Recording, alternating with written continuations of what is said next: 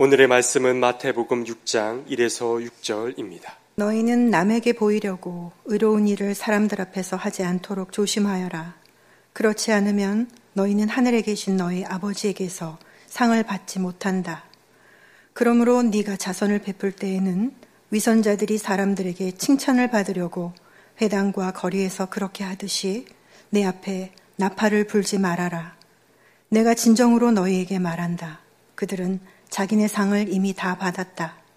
너는 자선을 베풀 때에는 오른손이 하는 일을 왼손이 모르게 하여 네 자선 행위를 숨겨두어라. 그리하면 남 모르게 숨어서 보시는 내 아버지께서 너에게 갚아주실 것이다. 너희는 기도할 때에 위선자들처럼 하지 말아라. 그들은 사람들에게 보이려고 회당과 큰 길 모퉁이에 서서 기도하기를 좋아한다.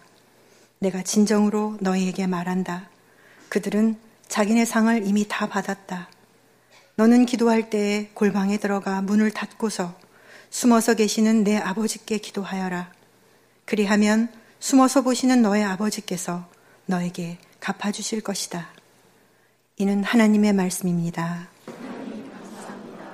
좋으신 주님께서 주시는 위로와 평안, 그리고 새롭게 하시는 은혜가 저와 여러분 위에 함께 하시기를 빕니다.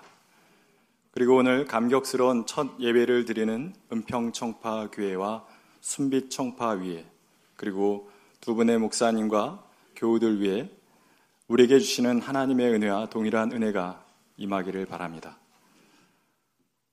두 개의 파송교회와 그리고 우리 청파교회도 하나님의 말씀 안에서 든든히 서가는 교회가 되기를 소망합니다. 지난 한 주간 큰 눈이 내렸습니다.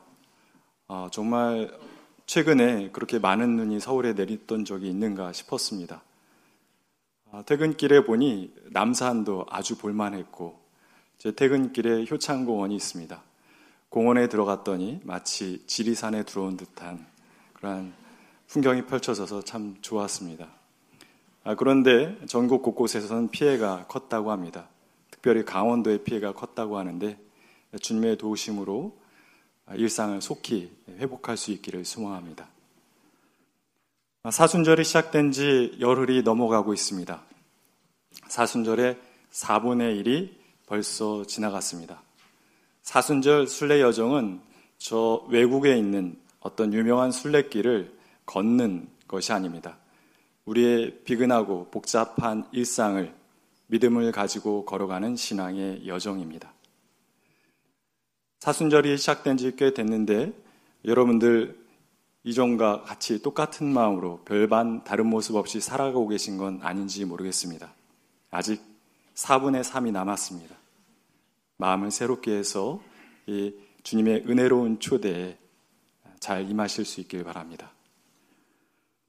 음, 사순절은 본래 1세기에는 40시간 정도를 지켰다고 합니다. 그랬던 것이 3세기에는 6일을 지키게 되었고 또 기독교가 로마의 국교가 된 다음에는 36일을 지키게 되었다가 샤를마뉴 대제 통치 시절인 731년에는 40일을 지키는 규례로 정리가 됐다고 합니다. 근데 이 사순절계는 어, 세례를 준비하는 이들을 위한 기간이었습니다. 부활절에 세례 받기를 준비하는 자들이 이 40일 동안 부분 금식을 하고 또 성경을 공부하고 또 니케아 신조라든지 사도신경 같은 것들을 공부하는 그러한 경건의 시간으로 삼았던 것이죠. 그 시절에 세례받지 않기를 참 다행스럽죠. 네. 네, 그러던 것이 이제 이 사순전 경건 생활이 세례 준비하는 자들만이 아니라 모든 교우들이 지키는 그러한 기간으로 삼았습니다. 특별히 중세 시대 때는 사순절 기간 동안은 고기를 먹을 수 없는 금육의 기간으로 정했고 엄격하게 지켰습니다. 그래서 40일 동안 고기를 먹을 수 없다고 생각하니 고기가 주식인 서양 사람들이 그 사순절을 맞기 전에 축제 시간을 만든 겁니다. 고기를 마음껏 먹고 영을 즐기는. 그래서 그 축제가 바로 사육제, 영어로는 카니발이라고 하는 그런 행사가 생긴 것이지요.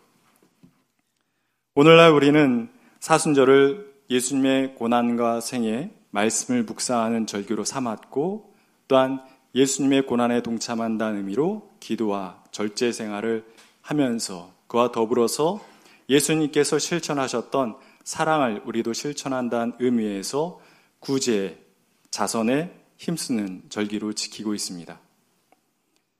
사순절을 원래 제 수요일부터 시작됐다고 우리가 날짜가 카운, 날짜를 카운트하지만 그 의미에 있어서는 사순절 시작되는 종료 그 제 수요일, 제 수요일이 포함되어 있는 산상 변화주일부터 시작됐다고도 볼 수 있습니다. 산상 변화주일은 예수님께서 제자들과 산에 오르셨다가 그 모습이 환하게 변하는 것을 기념하는 절기지요.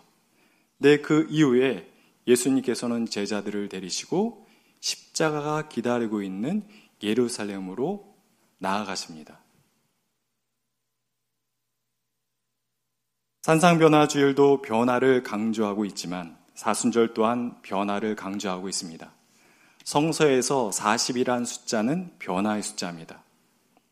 애굽에서 노예로 살던 히브리 백성은 광야에 나서 40년 동안 광야 생활을 한 동안 하나님의 백성으로 변화했습니다. 예수님 또한 40일 광야 시험을 받으시면서 당신이 메시아임을 드러내지 않던 존재에서 메시아임을 드러내는 존재로 변화되면서 공생애를 본격적으로 시작하셨죠. 사순절은 바로 변화의 시간인 것입니다. 사순절 순례의 목적지는 기도, 구제, 금식이 아닙니다. 그런 몇몇의 경건 행위가 우리 신앙의 목표점이 될 수는 없습니다. 사순절 순례의 목적지는 바로 예수 닮음입니다. 우리가 이전보다 예수님을 닮은 존재로 변화되기 위해서 노력하고 그런 은혜를 입는 시간이어야 합니다. 사순절에는 기도와 금식과 자선을 강조하는데 이는 예수님께서 마태우음 6장에서 하신 말씀을 기반으로 정해진 것들입니다. 자선에 대해서는 예수님께서 이렇게 말씀하셨습니다. 너희는 남에게 보이려고 의로운 일을 사람들 앞에서 하지 않도록 조심하여라. 그렇지 않으면 너희는 하늘에 계신 너희 아버지에게서 상을 받지 못한다. 자선을 행함에 있어서 제일 중요한 것은 남들에게 보이지 않게 하는 것이라고 했습니다. 남들에게 보이려고 하는 것은 위선자들이나 하는 일이라고 예수님은 말씀하셨습니다. 그러면서 그러한 자들은 하나님께로부터 상을 받을 수 없다라고 얘기했어요. 그러니까 남들에게 보여지는 자선은 하나님 보실 때 아무 의미가 없다라는 것이죠. 오히려 예수님께서는 자선행위를 숨기라고, 애써 숨기라고, 숨기면 하나님께서 갚아주시겠다라고 말씀하셨습니다. 그러면서 그 유명한 말씀을 하신 것이죠. 내 오른손이 하는 일을 왼손이 모르게 하라. 기도에 대해서는 다음과 같이 말씀하셨습니다. 너희는 기도할 때 위선자들처럼 하지 말아라. 그들은 사람들에게 보이려고 회당과 큰 길 모퉁이에 서서 기도하기를 좋아한다. 내가 진정으로 말한다. 그들은 자기네 상을 이미 다 받았다. 당연한 말이지만 기도는 자기의 신앙을 내가 아닌 다른 사람들에게 보이는 행위가 아니라 하나님과 나누는 대화입니다. 그래서 기도는 예수님 말씀처럼 골방에서 아무도 보지 않는 곳에서 이루어지는 것입니다. 그래서 하나님께 나의 마음을 있는 그대로 아뢰고 그러할 때 하나님이 그 음성에 귀 기울여 주시고 응답을 주시는 시간이 기도의 시간인 것이죠. 금식에 대해서는 다음과 같이 말씀하셨습니다. 너희는 금식할 때에 위선자들과 같이 슬픈 기색을 띠지 말아라. 그들은 금식하는 것을 남에게 보이려고 얼굴을 흉하게 한다. 내가 진정으로 너에게 말한다. 그들은 이미 상을 받았다. 금식은 결코 쉽지 않습니다. 자선과 기도보다 몇 곱절 어렵습니다. 그래서일까요? 저는 지금 금식 중입니다. 며칠 됐습니다. 하면 사람들이 우러러 보기도 합니다. 그러나 금식은 하나님께 나의 아픔과 고통의 깊이를 드러내 보이는 것이지 사람들에게 드러내 보이는 것이 아닙니다. 그러기에 금식할 때는 사람들이 알아채지 못하게 하나님만이 아실 수 있도록 더 이전보다 생기 있게 지내야 하는 것이죠. 그런데 예수님이 이 경건행위에 대한 말씀을 우리들에게 가르침으로 주시면서 하신 이 말씀이 어딘가 좀 이상하지 않습니까? 위선자들처럼 자선을 베풀지 마라. 위선자들처럼 기도하지 마라. 위선자들처럼 금식하지 마라. 왜 이렇게 위선자들처럼 하지 말라는 말을 강조하셨을까요? 이사야도 금식에 대해서 이사야서 58장에서 이야기한 바가 있습니다. 이렇게 얘기했습니다. 내가 기뻐하는 금식은 부당한 결박을 풀어주는 것, 멍해의 줄을 끌어주는 것, 압제받는 사람을 놓아주는 것, 모든 멍해를 꺾어버리는 것, 바로 이런 것들이 아니냐. 솔직히 이 금식에 대한 설명은 저는 예수님보다 이사야가 잘한 것 같아요. 우리는 생각해 봐야 합니다. 왜 예수님께서는 그러한 경건 행위들을 말씀하실 때 이사야처럼 그 가르침의 핵심 또한 실천해낼 수 있는 방법 그걸 풀어서 얘기해 주시지 않고 너희들 위선자들처럼 하지 마 위선자들처럼 하지 마 위선자들처럼 하지 마라고 왜 이렇게 서두에 힘주어 이야기하신 걸까요? 그것은 최고의 것이 부패하면 최악의 것이 될 수 있기 때문입니다. 자선, 기도, 금식, 그것은 우리가 인간의 몸을 가지고 하나님을 드러낼 수 있는 아주 경건한 행위입니다. 그런데 그것이 내가 중심이 돼서 나를 드러내려고 할 때 그것은 최고의 것이 아니라 최악의 것이 된다라는 것입니다. 그래서 예수님이 그렇게 서두에 너희들 이런 행위할 때 제발 제발 위선자들처럼 하지 말라고 말씀하신 것입니다. 김남주라는 시인이 자유라는 시에서 이렇게 노래한 바 있습니다. 사람들은 맨날 겉으로는 자유여, 형제여, 동포여 이야기하면서 속으로는 제 입속만 차리고 있네. 우리는 그러한 경우를 어렵지 않게 봅니다. 맨날 입으로는 자유여, 민주여, 국민이여 이야기하면서는 속으로는 제 입속만 차릴 뿐 아니라 아예 대놓고 자기 입속을 차리는 사람들은 그러한 사람들을 우리 얼마나 많이 보고 있습니까? 저는 40일 금식 기도 하신 분들을 본 적이 있습니다. 40일 금식 기도 아무나 할 수 있는 것이 아닙니다. 이게 후반부로 가면요. 거동이 힘들어지고 거의 누워서 지내시더라고요. 그리고 40일 마쳤을 때 뵀을 때 정말 피골이 상접해 보였습니다. 그분들이 40일 금식 기도 하신 것도 놀라웠지만 저를 놀라게 만든 것은 그 이후 그분들이 회복하신 다음에 보이신 모습이었습니다. 그분들은 어느 곳을 가든 본인들이 40일 금식 기도 하신 걸 자랑하셨습니다. 자기들의 신앙 업적으로 드러내셨어요. 그리고 심지어 나는 당신들이 하지 못한 것을 했으니 내가 당신들보다 영적으로 뛰어난 사람이다 라는 것을 노골적으로 표현하셨습니다. 종교적 경건 행위가 중요한 게 아닙니다. 종교적 경건 행위보다 중요한 것은 자기 중심적인 우리가 하나님 중심적인 사람으로 변화되는 것입니다.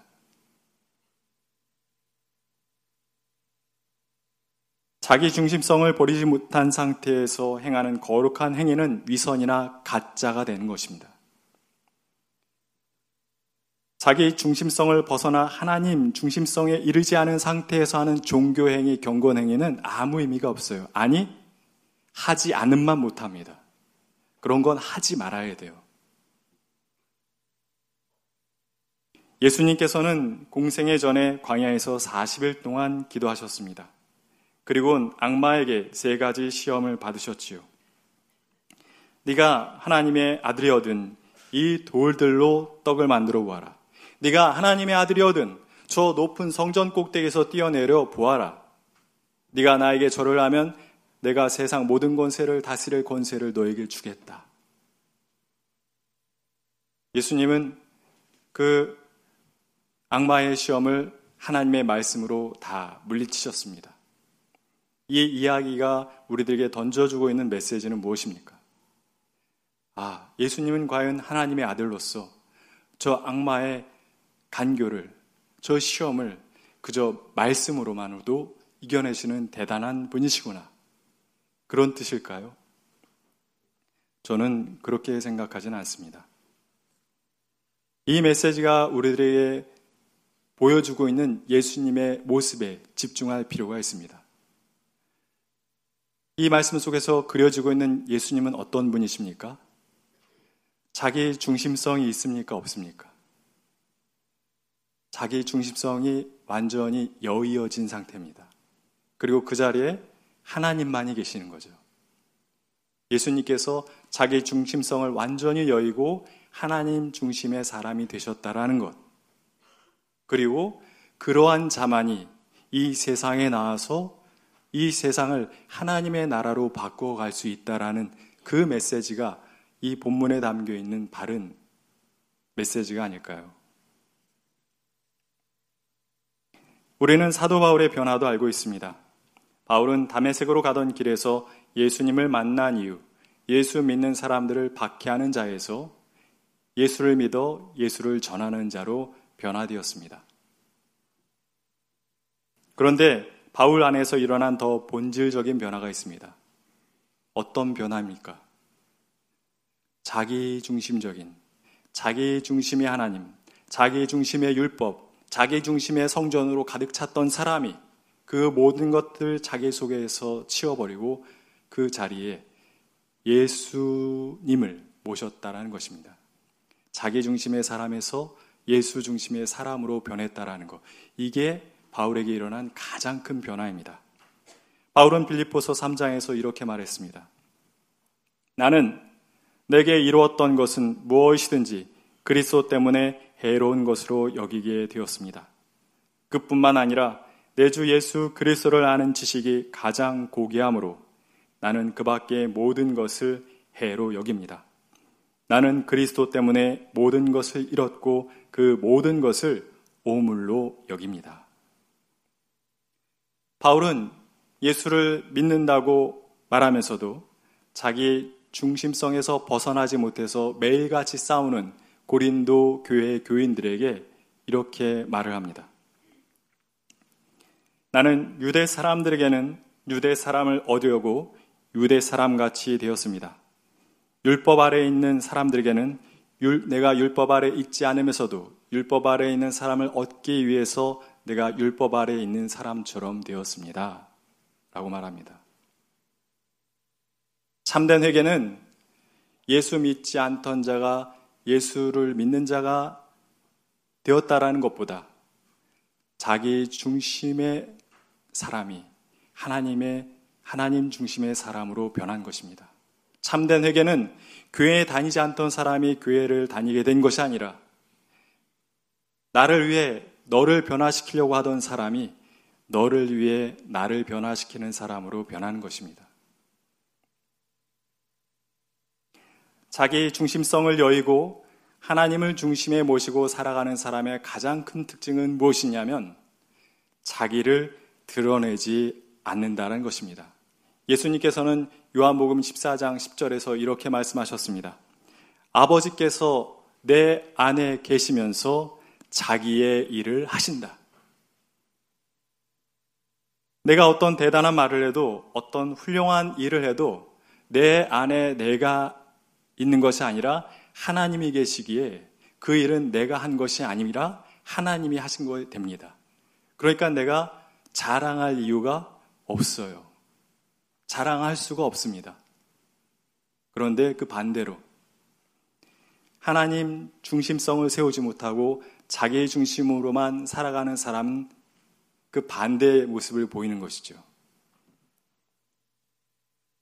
작은 일, 그리고 지극히 자신이 감당하는 것이 당연한 일인데 그 일을 해내고도 자기가 엄청난 일을 한 것처럼 자랑을 합니다. 그리고 사람들한테 알아달라고 해요. 저 이거 했어요. 대단하죠? 좀 알아주세요. 아는 채 안 하면 잘, 그것을 칭찬 안 해주면 삐집니다.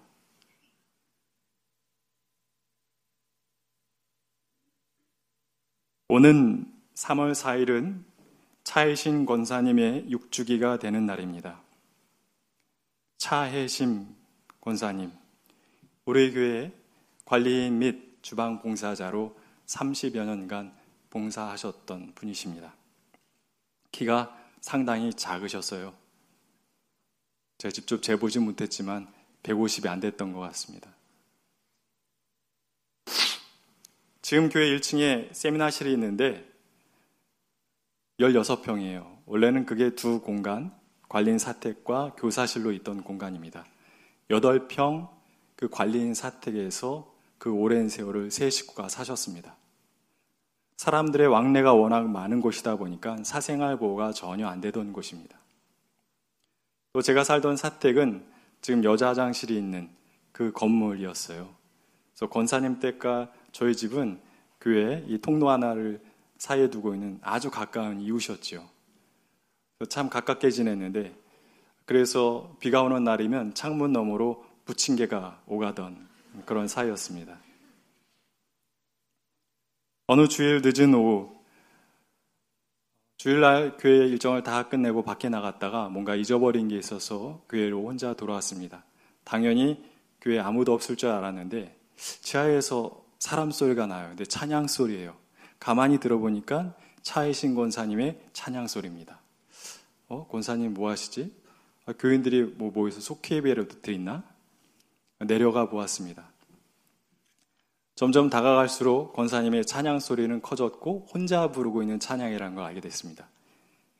조용히 문으로 머리를 내밀고 봤더니 그 권사님 키가 정말 작아서 방수 앞치마를 입었는데 앞치마가 턱 밑에서부터 쭉 내려와 가지고 장화 장화 위를 덮어요. 그 정도로 작으셨어요. 그런데 아주 해맑은 표정으로 호스로 바닥에 물을 뿌리면서 청소를 하고 계셨던 겁니다. 찬양을 부르면서. 그리고 제가 들어왔는지도 인식 못하면서. 권사님은 주일 이른 아침부터 늦은 오후까지 교인들의 식사 준비와 뒷정리를 위해서 예배도 제대로 드리지 못하셨던 분입니다. 지금도 지하로 방송이 나가고 있겠습니다만 예전에도 방송이 오디오로만 나갔어요. 그 소리로만 예배를 드리셨던 분입니다. 그런데 그 주일 오후 아무도 없는 어둑어둑한 교회 지하에서 청소를 하시면서 찬양을 아주 밝은 얼굴로 부르시는 그 권사님의 그 찬양을 하나님은 참된 예배로 참된 찬양으로 받으셨다는 느낌이 확 들어왔습니다. 자권사님은 참 험난한 삶을 살아오셨습니다. 정말 개인 프라이버시기 때문에 여러분들에게 다 소개해드리지 못하는 걸 양해해 주시기 바라고요. 제 권사님 살아오신 얘기를 다 듣고는 권사님께 그렇게 물었습니다. 권사님, 어떻게 그 많은 문제들에 짓눌리지 않고 그 어려움들을 다 이겨내시고 여기까지 오셨습니까? 권사님은 약간의 사투리를 섞어서 이렇게 답하셨어요. 목사님, 지는요, 아무것도 지가 한 게 없어요. 다 하나님의 은혜였습니다. 하나님의 은혜로 여기까지 왔어요. 조금의 꾸밈도 없이 진실하게 제 마음에 와닿았습니다. 권사님이 어떻게 사시는 분인지 제가 알았기 때문이죠. 권사님의 장례신 날 예배를 인도하러 갔습니다. 교회는 다니지 않았지만 골목을 사이에 두고 한 동네에서 오래 살았던 아주머니 몇 분도 동행하셨습니다. 그 아주머니들에겐 우리 차건사님은 차건사가 아니라 미양이 엄마예요. 그리고 그 아주머니들에게 저는 김 목사가 아니라 주의 아빠예요. 네. 가서 저는 그런 설교를 했습니다. 우리 차건사님, 차건사님은 키가 그 누구보다도 작은 사람이었지만 그 누구보다도 큰 세상을 보여주며 살았던 분이셨다고. 참 잘 사셨다고, 참 좋은 분이셨다고. 우리 차권사님은 분명히 하나님 나라에 가 계시다고. 우리 차권사님이 하나님 나라에 가 계시지 않다면 누가 하나님 나라에 가 있겠냐고 설교를 했습니다. 돌아오는 차 안에서 동네 아주머니들이 얘기하셨어요. 주희 아빠, 주희 아빠 말이 맞아요. 미양이 엄마 참 좋은 사람이었어요. 참 잘 살다 좋은데 가셨을 거예요. 얘기를 하셨습니다. 세상을 둘러보면 자기 중심성으로 가득 찬 사람들이 참 많습니다. 그 반대로 자기 중심에서 벗어나 하나님 마음에 모시고 사는 사람들은 참 적습니다. 저마다 자기 중심을 두고 살아가니 이 세상은 점점 사람 살기 힘든 세상으로 변해가고 저마다 자기를 중심에 두고 하나님을 믿으니 교회는 점점 빛을 잃어가고 있습니다. 우리가 하나님을 중심에 두고 살아갈 때 이 세상은 좀 더 살만한 세상이 될 것입니다. 우리가 하나님을 중심에 두고 믿음 생활할 때 교회는 점점 교회다운 빛을 비추게 될 것입니다. 우리가 이 사순절을 통해 예수님의 생애와 고난을 깊이 묵상하며 예수님을 닮아가는 사람이 되길 소망합니다.